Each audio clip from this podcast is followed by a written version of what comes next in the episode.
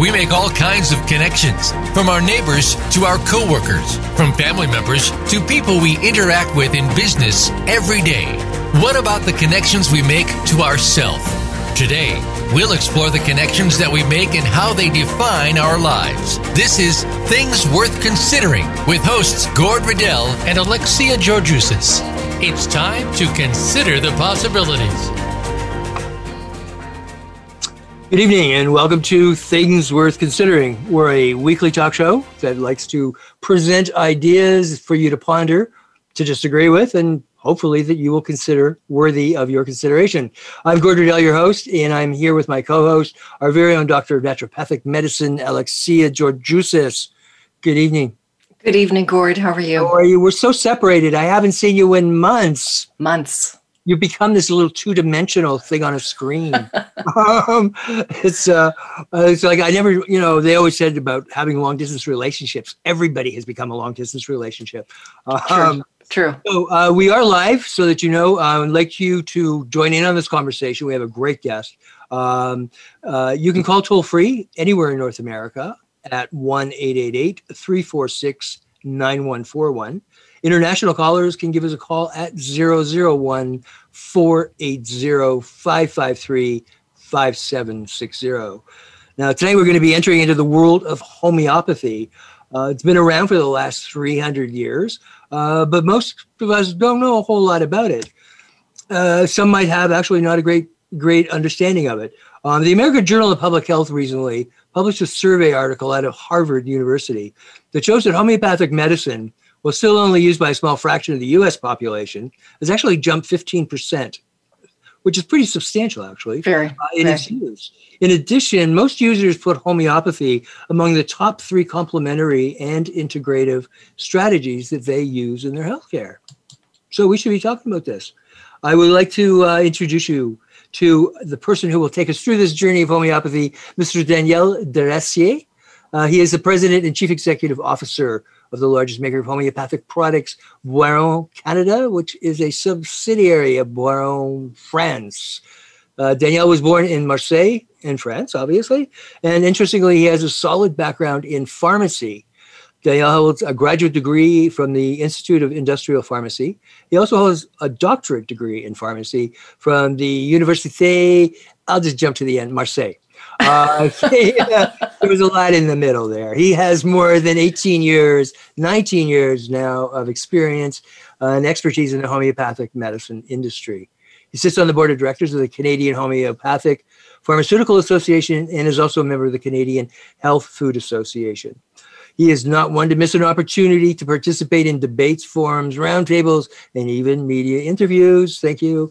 Uh, in order to positively advance the issues concerning homeopathy and its active contribution to patient well being by occupying its rightful place with any approach to integrative medicine. Danielle, welcome. Thank you. Merci. It's a pleasure and to have you here. Good evening, Alexia. Good evening, Gord. I'm very happy to be here. Great, great. Now, I have to ask you from a like, you know, a personal, you know, perspective here so here you are with a doctorate in pharmacy, and you bolted, you jumped the fence and moved over to the complementary side of the world. What, where did that happen? What was that interest there? Well, it's not one against the other. It's one with the other. And um, I was born and raised in France, where in France and in Europe, uh, it's more accepted.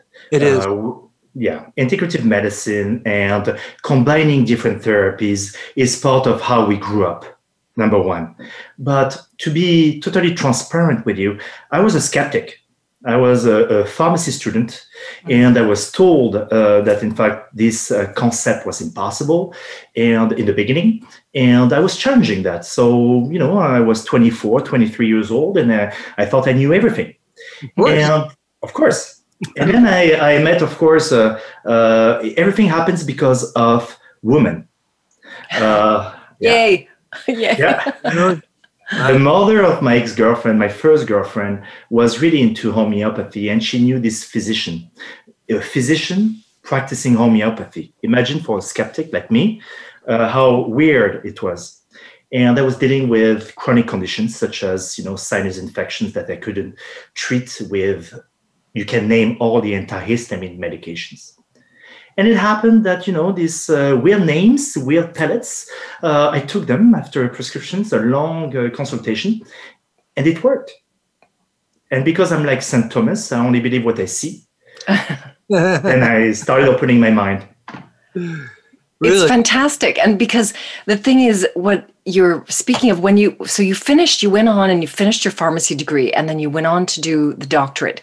I'm curious about your interest in research, or did you bring that interest in, into homeopathy in your studies? Well, first of all, homeopathy is taught at the university during your last cycle, which is the fifth and the sixth year. So you have really? to attend these modules where you see this pharmacist, uh, expert in homeopathy, and it comes and give you, provide you some information to be well informed. So basically, I, uh, I, I discovered at that time that there was some clinical research on it, which I didn't think it was happening. Mm-hmm Mm. And and then I started challenging him, and I started reading about that, and uh, and that's how, in fact, my interest. Uh, I was really intrigued by it, so I started reading about it and challenging it, and I saw that it worked. Yeah, fantastic. I think that is so fantastic because I mean we'll we'll go into the idea of the concepts and I know that that is often very challenging. Even in naturopathic medicine, of course, as you know, it's part of our curriculum. Um, you know, there's been some changes over the years around, uh, you know, the the embracing homeopathy or sharing it. And I think what I found was that often colleagues and classmates that I had who were from Europe, who were physicians trained in different parts of the world, including Europe, but as you said, they were very comfortable with using you know natural therapies whether it was plant medicine directly like a botanical but also homeopathy. So it wasn't separate. And here it is. So what is that? What is that about here in north america? You have to go back to history. Uh, so we'll talk about Hahnemann and how homeopathy was popular in the early 90s and even during the 18s. But um, I don't want to go into much details, but there's a gap in the 90s where homeopathy almost disappeared in history for many reasons. And, um, and there's a lack of education. There's a lack of schools teaching it. Mm-hmm. And that's where it's coming from. You know, everything comes from what you learn at the university as a medical doctor, physician or pharmacist, or even naturopath doctor. Yes, yes. And um, yeah, so in Germany, for example, for you know decades and century, it was taught at the university by these credentials and special uh, specialty doctors. So, of course, it's all based on education. If you don't have part, uh, homeopathy part of your educational program, how can you be, you know, well informed, well trained, and be a good practitioner integrating it? Mm. So, but homeopathy survived in North America because of mothers. I keep mm. repeating myself. The mothers, and it came from one generation to another. It was transmitted, and this knowledge, uh, you know, kept, you know, uh, alive. That's fantastic, and I know I, I know that the history with homeopathy in North American education and and all of this. But let's let's go back to around Hahnemann. You know that you must have been quite fascinated with him when uh, you learned about uh, homeopathy i would imagine because he was uh, like a true scientist in my opinion you know? Well your opinion is right. Dr hahnemann was a physician a german physician and by the way there's a statue about, uh, in washington about this guy this guy was not only the founder of homeopathy he was the founder of pharmacology so not a lot of people know about that. No, I, yeah. Yeah, and uh, and this guy had a real impact in healthcare back in the days, and still actually. And at that time, he was really disappointed about the way how medicine was running. Back in the days, uh, you know, medical practice at the time consisted in purging, bloodletting, the use of chemicals such as mercury, for example, and so he, you know, he was really disappointed and he tried to find a way how to treat people without harming them. Mm. And uh, that's when he worked on the concept of like cures like. Yes. Not that everybody understand the, this concept, but it's pretty easy. You take, in fact, a substance that produce in a healthy person some uh, specific symptoms. Well, you dilute this substance and it will cure the similar symptoms on a sick person. That's the principle of like cures like. We can take multiple examples that we'll talk down the road. And that was kind of a revolution at that time. And, uh, and, uh, and that's why homeopathy was very popular in the early 80s and, you know, for at least uh, uh, uh, more than a century because it was not harming. And during some specific pandemic uh, period, it was very effective. Physicians found that it was very effective on various ep- epidemic diseases such as cholera, yellow fever, um, scarlet fever, uh, and I can name a bunch. And Spanish flu, I believe, too. Spanish flu as well. Exactly, and that was more in the early '90s mm. for the Spanish oh, right, flu. Right, yeah. right. The 1900s, yeah. You're like we're talking. Um, just so that we're clear on dates here, Hahnemann's back in the 1700s. It, yes, and he discovered homeopathy in 1796. Okay, Okay. So we're going from 17 into the 1800s, 1900s, and then up to today. Right. Yes. Yeah. Sorry, I missed that date. That date bit when you were going on about the not going on when you were talking, sharing about the different, different ailments and and also the efficacy. Correct. The, the and this this aspect of not harming the the client or the patient, right? Trying to heal them or or support them without damaging without making them more ill i think is is a very profound um, you know way to look at at, at medicine. It's the, the biggest opportunity uh, for homeopathy the safety aspect of it of course with along with the efficacy. But back in the days we, it was the real definition of science as it is right now. And we'll talk about science down the road uh, but um, at that time they were doing some experimentations observations and then after they were repeating the process and that's basically the the, the, the definition of, home, uh, of of science you know i observe I, I experiment and i repeat and i measure after that and that's what they were doing it back in the days hmm. hmm.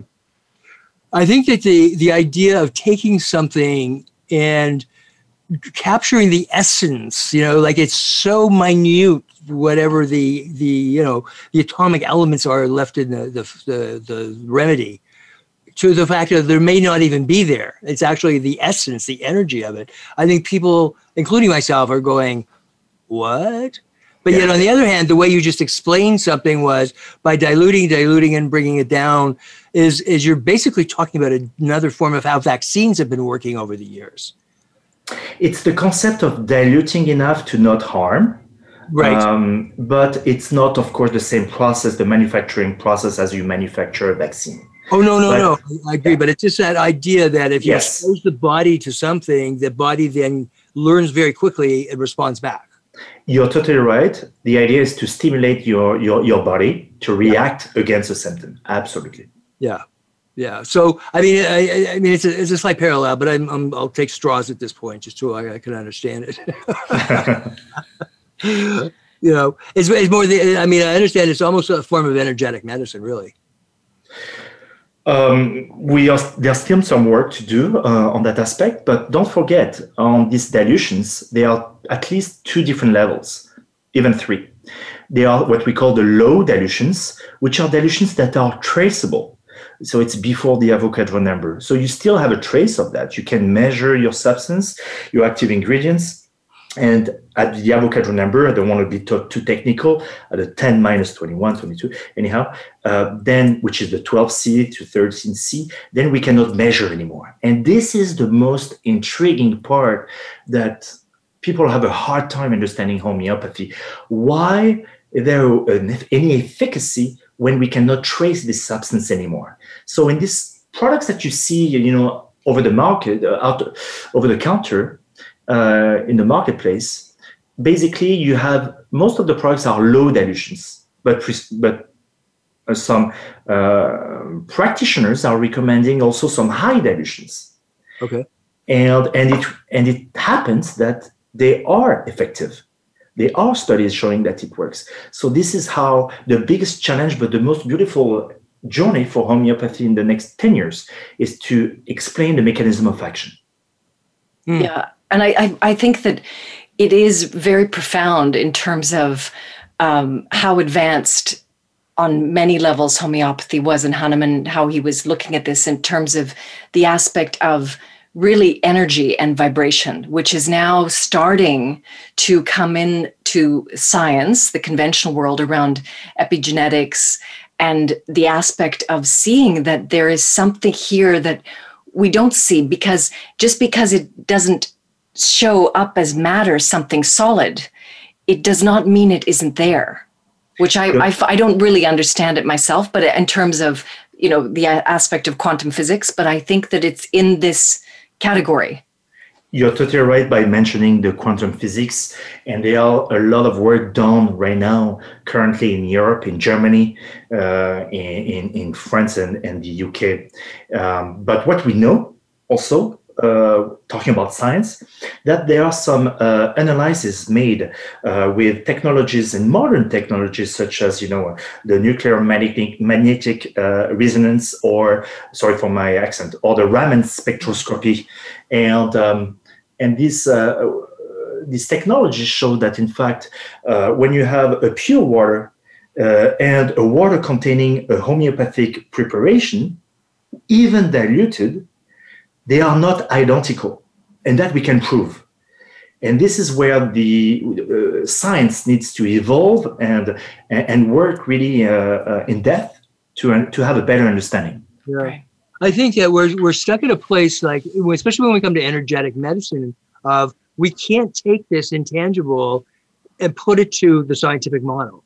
We keep trying to put it put new things into an old model of measurements and until we say, okay, we need to let go of this one and move on to and developing new ways of measuring things that are exactly. intangible. Yeah. Then maybe we can get somewhere. Like to say that energy healers or Reiki practitioners don't have an impact on someone because they can't measure it, don't tell me that it doesn't have. A million people cannot be anecdotally wrong. You know. Exactly. Absolutely. Absolutely. Yeah. We, we, we, on we that point, that. I'm going to cut you off. Yep. I took the last last. I'm sorry but we need to take a break here. We will be back in two minutes with Mr. Daniel Deressier.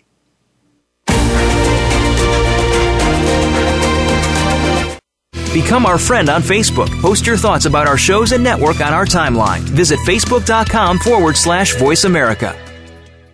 Imagine a place where ancient wisdom and modern research combine to create a non judgmental, dynamic educational environment we believe learning is much more than just theories. It is the application of those theories that anchor your learning deep inside yourself. Our physical, emotional, intellectual, and spiritual selves are embraced and nurtured, learning how to create an internal balance.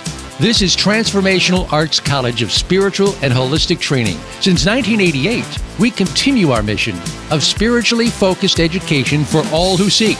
We offer integrative personal development and professional training in spiritual psychotherapy, holistic healthcare, spiritual director, coaching, and esoteric studies. We are located in Lawrence Park in Toronto on Yonge Street, north of Lawrence Avenue.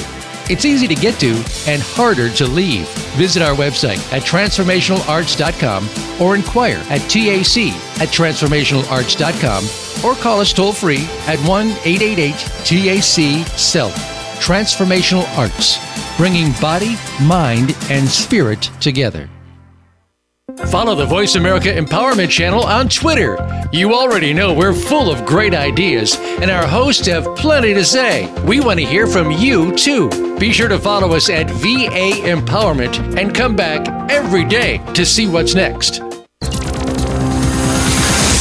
It's your world. Motivate, change, succeed. VoiceAmericaEmpowerment.com.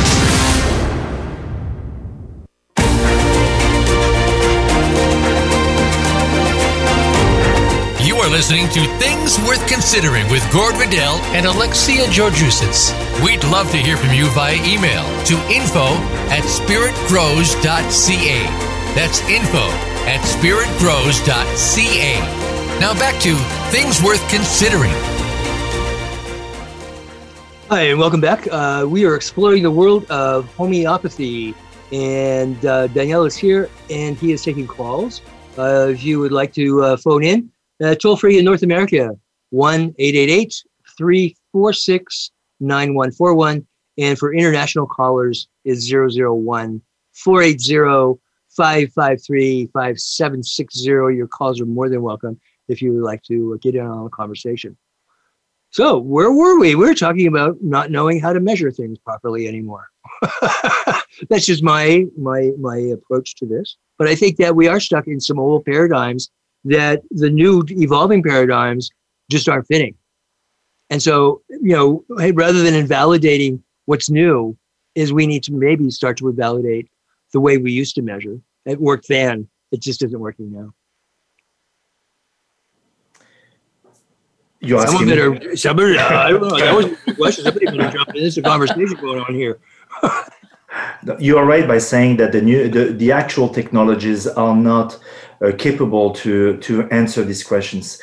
But you mentioned also, Alexia, that you know the quantum quantum physics uh, will play a fair share there, and uh, they are. We need to explore a little bit more on that aspect. Uh, we made the mistakes in the past to to to believe that chemistry will answer everything. And uh, and there are more and more uh, uh, research done, and I would like to highlight one organization called HRI, uh, which belongs to uh, to um, Homeopathy Research Institute in uh, London, England, and they work with multiple centers in Germany and all over Europe, in Italy, and and many other countries um, to work on that aspect. There's a I'm telling you, it's the biggest challenge for homeopathy for this upcoming 10 years. Hmm. We keep hearing, oh, there's no research made, or they don't spend, you know, enough time uh, about, you know, on that aspect. And in fact, it's not true. Right. We are, and many other manufacturers are uh, spending, uh, you know, time and energy on on research. We want to know how it works, and you know, that's Mhm. key. Yeah, and, and that, that's the Homeopathic Research Institute, Danielle, is fantastic for the studies, the clinical trials that are done, the efficacy, the comparison to pharmaceuticals, which is to me absolutely the fact. This is something that is not based on subjective analysis, but it's a fact saying this is a comparable outcome to whether it's depression in menopausal women, whether it's ear infections, you know, anything that can be that is typically treated with conven- conventional medicine. And why not use something that is going to be much more sustainable for the planet for people very very affordable and also doesn't harm you know doesn't act, uh, doesn't harm people. And this is uh, you know i'm curious why you feel the next 10 years is going to be the biggest struggle. Um, or challenge rather I don't see it as a struggle. Yes, you're right. It's a challenge, but it's also a great opportunity because you are uh, basically re-challenging the way we are doing, we, we are functioning right now in healthcare. And um, there's a lot of pressure. Let's put it this way. You know, I'm I know very well about that. And um, but uh, on the other side, um, it's a good sign that things are shaked up a little bit and uh, they are challenged. Um, in science, you have to challenge. And I'm not a, researcher, so I will stop there because, of course, you know, I'm just, you know, I'm pharmacist trained, but uh, uh, but I can tell you that there are some positive, good news that I I, I see coming in this uh, next, yeah, five to ten years. So, but we have to be patient and we have to to work hard on that. Yes, absolutely. And I think that the public does drive you know to some extent as well as the practitioners. So i'm yeah. curious about your in canada in particular um, in terms of the collaboration aspect because in naturopathic medicine we know that this is very split. There are some practitioners who embrace homeopathy others who do not. And it, so it doesn't it, it really is uh, depends on the on the person overall. Um, so i am curious about when you approach the conventional world or mm-hmm. the alternative, whatever it is, whether it's naturopaths or or um, physicians, medical physicians, what what happens? Like, what? How does that work? Well, it's uh, it's interesting. In my career, I've been lucky half of my career, and I've been challenged since I came in Canada. In, I came from France, where one third of medical doctors are prescribing homeopathy regularly. Hmm. 77% of the populations is using homeopathy. So I came from that background and imagine this French guy with this weird accent moving to LA. moving to LA in 2003 where wellness was happening. You know, this uh, wellness, well-being approach was trendy. And then after we started educating and starting a school, the same school in Europe, in uh, the US, called the CEDH, the Center of Education and Development of Homeopathy. And we started training American doctors on clinical homeopathy. And it was a struggle, but we saw it after years, after two, three years. It was a big trend because doctors were teaching to medical doctors. Uh-huh. Right. You see what I mean? Yes. And that was a big change. Mm-hmm. And, uh, and of course, California was really open. So we started in California and we spread out all over uh, the US. And I can tell you right now, there are over almost 2,000 medical doctors trained, certified on clinical homeopathy from that school. But there are other organizations, huh, of course, right. working well. And I came in Canada in 2015 and I realized how sometimes it's more conservative. Mm. Even with naturopath, which was really I, shock for me. Yeah. And um, but it's okay. It's because we didn't do our fair share to educate, educate, and educate. Demystify, demystify, and demystify all these misunderstandings such as, for example, oh, it's not if uh, there's no efficacy, there's right. no research, right. uh, you know, uh, they, there's no good manufacturing practices. I mean, there's a lot of things I've heard here. Mm-hmm. But on the other side, more and more Canadians are asking and looking for it. They want more natural therapies that are safe, safe for their kids, safe for their uh, you know elderly patients. Yeah and also effic- uh, uh, efficient. So the, the, the demand is there. There's almost 5,000, 4.9 million Canadians that are using homeopathy. And how many of them are self-prescribing though? Because how many of those are, are self-prescribing? Because there is studies that indicate that people who actually go to a homeopath uh, or a naturopath or whoever that knows what they're doing, they have much much better results than people who are going in and you know the health food store and, and self basically they're self medicating. You're totally right. If you are seeing a good homeopathy, well trained, or naturopath, well trained on homeopathy, or even physicians, now you can find some physicians out there, especially in GTA in Ontario, mm-hmm. and uh, and also in BC. You, you, then you have better results because they will run a consultation, ask you the right questions in terms of your symptoms, the etiology of your symptoms, the localization of your symptoms. I can go on and on. Mm. And then they will find the right medicine for the right symptoms. Going to a health food stores is great if you have already already some knowledge on, on the on arnica, for example. If you know that arnica is effective for bruising and pain, muscle pain, then yes, why not? But if you are de- dealing with a chronic joint pain, then it's a little bit more serious and you need to see a practitioner that is well trained right yeah right. absolutely so the, the in terms of uh, Canada in, and the shifting that is hopefully happening, that people are learning and getting a sense of of there is evidence that's there. I think that that's slowly starting to trickle out. I am curious about the journals and the publications because I know that that that's been criticized a lot in terms of uh, where are these studies? And they are there. It's yeah. just that they're not typically um, in the ones that are, you know, well, really, really well known um, for the conventional world, I would say. And I don't know if I'm just making that up in terms of an assumption, but it's what I remember, you know, learning and what I what I typically see when people criticize that there's no evidence. You're totally right, Alexia that was the biggest struggle that I had to deal with, not only patients, but practitioners, but also authorities.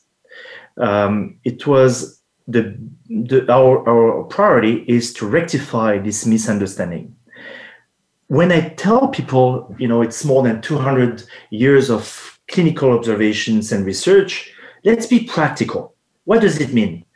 Right now, if you go on PubMed and, uh, and many other platforms, there are 13,400 observations, uh, uh, articles, I would say, publications, sorry, sorry for my English. Out of these 13,000 publications, there are 9,500 clinical studies. And the remaining ones are biological studies and even more pharmacoepidemiology studies. So saying there's, there's no research, we need more research. We need, in fact, more, more uh, uh, updated research. Right. Absolutely. And that that's our priority. But saying there's no research is wrong.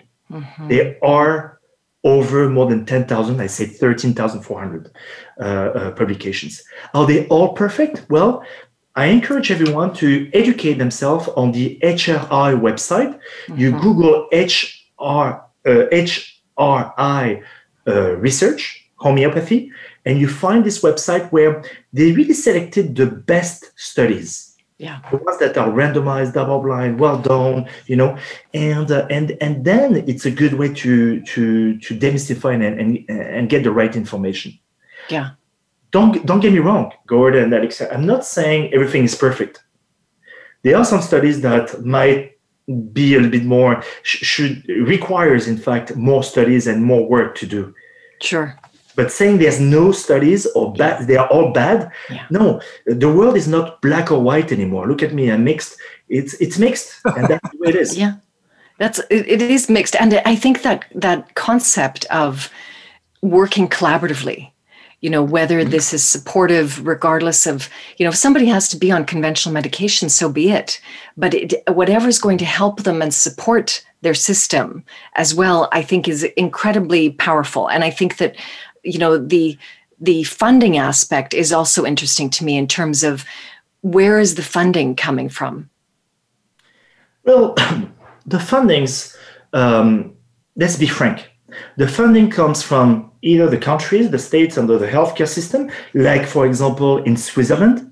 In Switzerland, the government decided to take a look at that and says, is it really worth it to keep the reimbursement of homeopathy? And they looked at all the research and everything, and they, they did some, they looked at the meta-analysis that were uh, published out there. and they really, the conclusion was, yes, we're going to keep this product to be reimbursed. In Germany, oh, so it's reimbursed to the uh, to the the patient, whoever buys the remedy. That's reimbursed. Oh, interesting. Yes, Alexia. Okay. Yes, and also in Germany. In Germany, during the the, the challenging period that we lived uh, two years ago in Europe, you know, homeopathy was challenged all over the Europe. The German, uh, I mean, uh, uh, government said, okay, let's take a look at that and and the, the conclusion was still the same to remain to to to keep this reimbursement um, now, in other countries, the reimbursement didn't ha- uh, was not maintained. Let's be frank. But um, how can I say it? It's either it's reimbursed by to answer your questions by the government or manufacturers. It has to be come from somewhere. Yeah. But of course, we don't have the same budget as the big pharma, which is fine. But um, I can re- I can talk about what I know at Boiron, uh, Boiron worldwide, we are investing more and more on research. Yeah. Of course, I cannot say that much, but um, uh, that's one of our priority. Yeah, which is which is fantastic, and and you know if people want to support the research, um, I know Gord had mentioned this around how uh, you know, the royal family is known, very well known for using homeopathy. And I know that the homeopath who treated them for years, I think he died a few years ago or five, I don't know how many years ago in a bike accident. And yes. I, I don't remember his name, sadly. Dr. But, Fisher. Dr. Okay, Fisher. yeah, yeah. But he treated, he was, that's a big part of the royal family, right? Absolutely. And look how no. old they are. Yeah. Peter, I think Dr. Fisher should have been using it himself. No, oh. I, I, I, I, don't know. I can talk to about that because uh, Peter Fisher was my close friend. Oh, I'm uh, sorry. Such, yeah, such a, a, a, nice guy came to, by the way, in Canada and the US to support, to meet the FDA, to meet Health Canada. And uh, this guy was the most knowledgeable mm-hmm. expert on research in the world. Really? And I can I can tell you the skeptics on the other side were uh, uh, concerned about that. Let's put it this way. Yeah. And mm. he was he was the physician of the queen, um, but such a passionate man that wanted to. what, what really drove this guy was injustice. Hmm. He found that we were treating homeopathy unfairly. And that's the common value that you, him and I had at that time. And um, he spent all his life, you know, he was a physician, you know, uh, yeah. uh, and yeah, he did uh, everything he could to rectify uh, what need, need to be rectified. Well, well, well, it was. Just, you know, uh, I mean, I, I certainly know that uh, you know just their longevity alone, um, and she has more energy than you know a whole lot of people. Keeps going, so I thought that maybe they should kick in some money here uh, towards research. They've got a few dollars extra, I think. Uh, so I thought the royal family should be one of your sponsors. Well, it's not. I'm nominating. Uh, yeah, it's not uh, a sponsor of WOW or any manufacturers. It, they, they, they, I know some organizations are helping the HRI, which is a very independent organizations, right? Dedicated on research, and uh, and this organization needs to be supported for sure, and they are.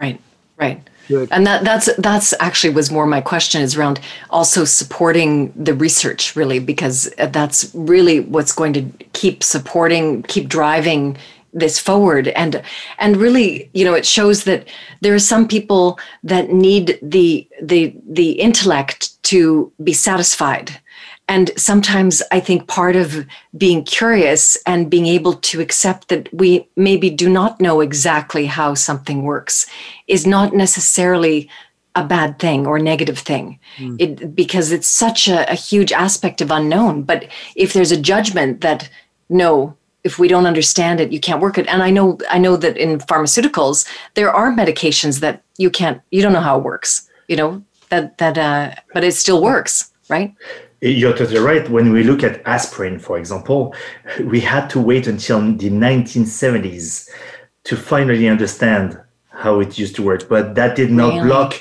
uh, you know, the practitioners to recommend aspirin exactly. prior to that. Yeah. Or, or, or uh, um, you know, things like amphetamines that are given to, to kids that are ADD or ADD. Yeah, yeah. And diclectin, diclectin for nausea and pregnancy, and you know. Yeah, it's mm-hmm. crazy. Yeah. So we need to uh, segue here into a commercial. Um, speaking of ADD, I'm just going to bounce around. Uh, um, and we'll be back in two minutes. Thank you.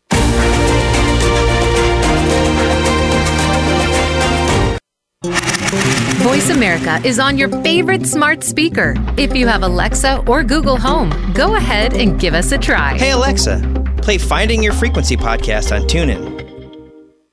Imagine a place where ancient wisdom and modern research combine to create a non judgmental, dynamic educational environment. We believe learning is much more than just theories. It is the application of those theories that anchor your learning deep inside yourself. Our physical, emotional, intellectual, and spiritual selves are embraced and nurtured, learning how to create an internal balance. This is Transformational Arts College of Spiritual and Holistic Training. Since 1988, we continue our mission of spiritually focused education for all who seek. We offer integrative personal development and professional training in spiritual psychotherapy, holistic healthcare, spiritual director, coaching, and esoteric studies. We are located in Lawrence Park in Toronto on Yonge Street, north of Lawrence Avenue. It's easy to get to and harder to leave. Visit our website at transformationalarts.com or inquire at TAC at transformationalarts.com or call us toll free at 1 888 TAC SELF. Transformational Arts, bringing body, mind, and spirit together. It's your world. Motivate, change, succeed. VoiceAmericaEmpowerment.com.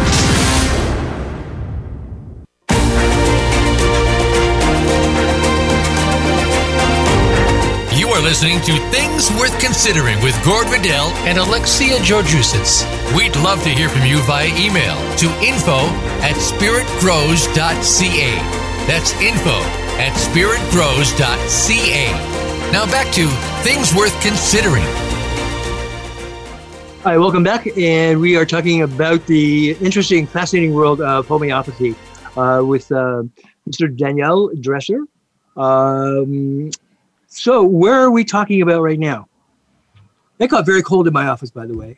Did it? That's why I lost track. I needed to go find something to wear. It's good you did because if the heat's down, no, you don't want to be cold. No, we, exactly. what, where we left off was just the aspect of of funding research in homeopathy, and and that is starting to make ground or take you know in terms of gain ground rather in terms of Europe, and in terms of North America and Canada. Is there a sense of um, interest, or is there um, you know, I, I, guess I'm speaking more from both the naturopathic as well as the conventional aspect. Um, it's a, it's a good question. Um, it depends in Canada we, in which provinces uh, you are located. Let's put it this way. In Ontario, for example, there's a college. It's well recognized. There's a college of homeopath, um, and it's a profession, a medical profession recognized, which Right. is great. Which is happening in many many states um, and uh, in the, in the United States, but also in Europe. Uh, in BC, uh, finally, the College of Physicians are uh, opening the door for integrative medicine, including homeopathy, naturopathy, and, and many others, acupuncture, and many others, which is a good thing. However, in Quebec, it's uh, it's a different story. Let's, let's be polite. Uh, we're not facing the same situation. There's more pressure, and there's uh, yeah, we're dealing with uh, more uh, obstacles. Right, right. Interesting. Interesting. And and in terms of the Because Quebec has been such a forerunner in things like human rights and has broken through so many things judicially that then affects the entire country. So to hear that there's actually, you know, impediments towards movement of, you know, a, a- a non-traditional healthcare into expanding an integrative approach, I just find fascinating because it almost it blows in in the, the whole history of that province.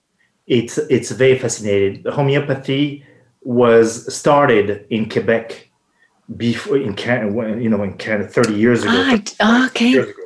Yeah, and when you look how uh, Quebec is open to wellness with you know essential oils and many other aspects, uh, it, it's it, it was challenging for me to understand you know how everything started from Quebec and practitioners were starting with prescribing and recommending it to to see how conservative the system is right now. Hmm. But but go, uh, answering your questions, I think there are great opportunities in Canada, but it will take time. Um, you, the, the, the patients are asking for more. The market is growing, the, the, the demand is growing. But again, I go back to education, education, education. Having the right education to the right practitioner, you know, will make the big difference. Yeah. Well, I remember um, years ago I did I did some t- some talks at a couple of hospitals in Toronto, and I was approached by a couple of MDs during the talk. A few MDs would come to me, and they said, "I, I really I use homeopathy, Yeah. but I don't I don't let really anybody know, but I use this." As much as I can. And it was sort of interesting. I'm not sure how the if the uh, now in terms of the College of, of Physicians and Surgeons in ter- and in terms of acceptance as as the there- because there's we're such a litigious society. There's so much fear. There's so much you know uh, aspect around again when people say that homeopathy is dangerous. I always think well maybe look at what happens with conventional pharmaceuticals and the danger that happens when people take those which are not is not really public knowledge right Absolutely. What you are saying is, is really interesting, Alexia. If you knew how many plastic and cosmetic surgeons are using arnica, you will be amazed. really The, really the, the majority of physicians injecting Botox or doing any kind of invasive or non invasive procedures, they know about arnica, they trust arnica, they recommend arnica to their patients. Hmm. And arnica is the entry. You know, uh, you know. Uh, once you start with arnica, you know, and you see the results Yeah. on bruising and pain, Absolutely. and you start you know opening your mind um, and that's what i've been you know after eight, 20 years what i've been observing Okay. Um, but also on the pediatric level, you know, how many pediatricians uh, feel safe to recommend yeah. a homeopathic cough syrup or a, a homeopathic product, you know, uh, for baby teething, you know. Uh, for example, exactly. I would say our Camilia, our product Camilia, is number one for baby yeah. teething in, in, in Canada. Well, yeah, it's a great product. I mean, I've, I've used that with clients before. It's a, fant- a fantastic product for teething. Um, and say, and again, the safety. And yeah. what I, I think is interesting to share is that the concept that homeopathy is not dosed the way that conventional, whether it's supplements or drugs are. It's not taken for, you know, an, an endless amount of time. So, can you speak yes. about that a little bit around the dosing and maybe preparation of the remedies? Yes, absolutely. But before I go there, I just want to make sure that people understand that it's not once against the other. There's yeah. a, a, place for everything, and it's okay to combine regular conventional medication with homeopathic medicine. So, regarding the dosage and uh, and how it's manufactured, first of all, we are following the good manufacturing practices. Okay, so we don't do uh, our preparation in the kitchen uh, the way we want it, depending on our mood. Right. So you're dealing with technicians, lab techs, and even a pharmacist overseeing it. And uh, you see you're dealing with machines that are well calibrated, everything is traceable. And basically, you take a substance like arnica, or could be uh, coffea cruda for you know the coffee beans, yes. and you and, and you and you dilute at a scale of one percent or 10%. You take 1% into a new vial and you add alcohol for stability purposes and you shake it. So it's called the dilution or the succussion. So it's 150 times 7.5 seconds. And basically, you and then you repeat to a second dilution of a 1%. And you keep on and on and on and on. And this is a, a, a, manufacturing process that has been following the pharmacopoeia and you know and the, and the tradition. Uh, so it's not something that has been improvised. It's a manufacturing uh, uh, process that has been established for 200 years. Hmm. Yeah, fascinating, and it's it's it is, uh, and I I'm glad that you brought that up, Danielle. It's not to be one or the other in terms of conventional medicine and homeopathy. I think that we are in a place in the world now more than ever where we have to be collaborating as a as a system of balance, you know, in terms of healthcare so that it's not sick care, right? Exactly. Yeah, yeah. exactly. Yeah. Exactly. So, so, and I think, yeah, sorry, Gord, go ahead. No, no, I was, I was going to be selfish here for a moment. Um, uh, you know, I'm a psych, you know, I'm a psychotherapist. yeah. Know? So I'm just curious, um, you know, certainly in the world of herbal, uh, you know, we have like St. John's wort, but yeah. it comes with a lot of difficulties if you are on other medications and, and so on. It's actually prescribed one to six over an SSRI in Germany. Yeah. You know, people are more likely to get uh, St. John's wort. But I'm wondering, you know, do are there psychotherapeutic remedies and so on for things like, you know, depression and anxiety that exist within homeopathy? There are a bunch of uh, several medications for uh, sleep disorders, uh, relieving depression or anxiety and stress. And of course, uh, seeing the right practitioner well trained makes the big difference. Sure. But um, for example, I would like to highlight a study. You know, every time I go back to evidence based, mm-hmm. there's, a, um, there's a study called, uh, in fact, it's multiple studies called EPI3. EPI3 everybody can Google it. And there are two studies that were run on um, stress, anxiety, in fact, and depression and depressive disorders. Uh, one of them was done on 316, I guess, or uh, patients. And the outcome of this uh, uh pharmacoepidemiology study, it showed that the doctors, the medical doctors in France, because they were all in France, that prescribed a homeopathic medicine with benzodiazepam or any psycho, you know, uh, psychotropic drugs. And, and, and, and then they, they, they, they looked also at the outcome of physicians recommending only regular conventional medications. They realized that the physicians, the patients treated by the first classification, which is a physician using homeopathy and a benzo, these patients were using three times less benzos. Wow. For the same outcome, same results, so no loss of opportunities. And so when you keep hearing some people saying, oh, yes, it's just placebo. Right, fine. And you keep hearing, you know, well, you know, um, it's not well studied. Fine, as well. But you realize that, in fact, these, these patients were, were, in fact, as well treated using less toxic, well, drugs that can have some side effect and drug interactions. Mm-hmm. And they, they had better results because they, they, the safety was there on, on top of it. And placebo is very well studied. Absolutely. Absolutely. I mean, Herbert uh, Benson, uh, you know, at Harvard, he he did like a definitive, you know, uh, uh study in this whole area. It's Absolutely. an important area. Well, so and, and placebo, if you feel better, you know. Exactly. And and when people say placebo, I also think look at when you see the response in in uh, children yeah. who who are very young and they're not they're not going into the thinking mode and the same with with veterinarians who exactly. veterinary veterans i can't say the uh, word veterinary doctors veterinarians thank you gordon but using homeopathy in addition to whatever drugs that are needed but even just that on its own amazing impact on the animals Absolutely. Please explain me how a horse will understand what is a, you know, a drug, uh, not a drug. Uh, but I can tell you one story, personal story. Uh, last year we had a media crisis in Quebec, and I was dealing with spasms, Gord, and uh, and anxiety and stress. And I tried two things. I don't want to tell the names. Anyhow, yeah. didn't work.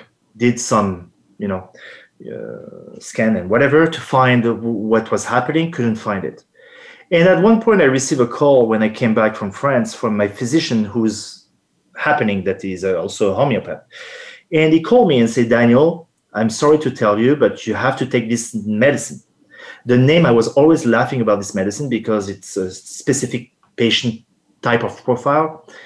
And I took it. And when I take a homeopathic medicine, uh, Alexia and Gord, I'm always a skeptic. I always mm. tell myself it's not going to work. Mm. and it's not always working. I don't know any medicine that works 100%. But I took that medicine three times at night and in the morning, and I didn't deal with any spasms anymore.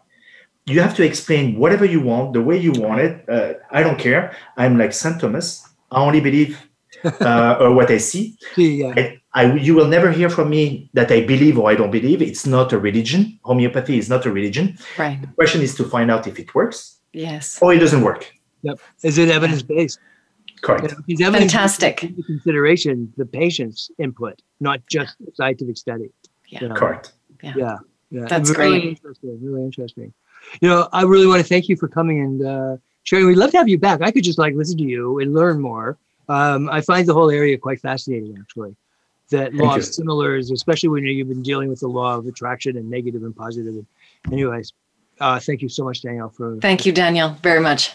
Thank you, Alexia. Thank you, Gord. It's a pleasure. You know have my number now, so you know where yeah. to find me. Yes, absolutely. absolutely. I just want to uh, tell uh, people about uh, next week. We have actually an artist by the name of Jane Greenlee. Greenlee.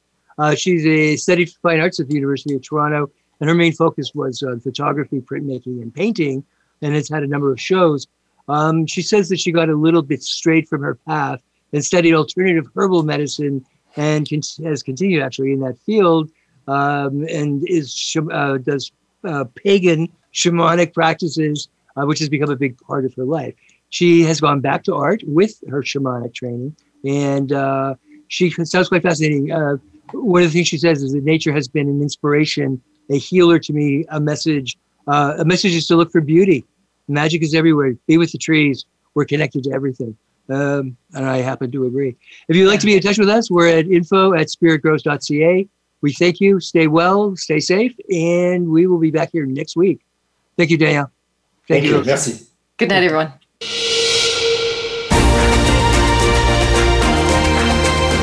Thank you for tuning into Things Worth Considering. Please join your hosts, Alexia Georgiousis and Gord Riddell, for another edition next Thursday at 5 p.m. Pacific Time and 8 p.m. Eastern Time on the Voice America Empowerment Channel.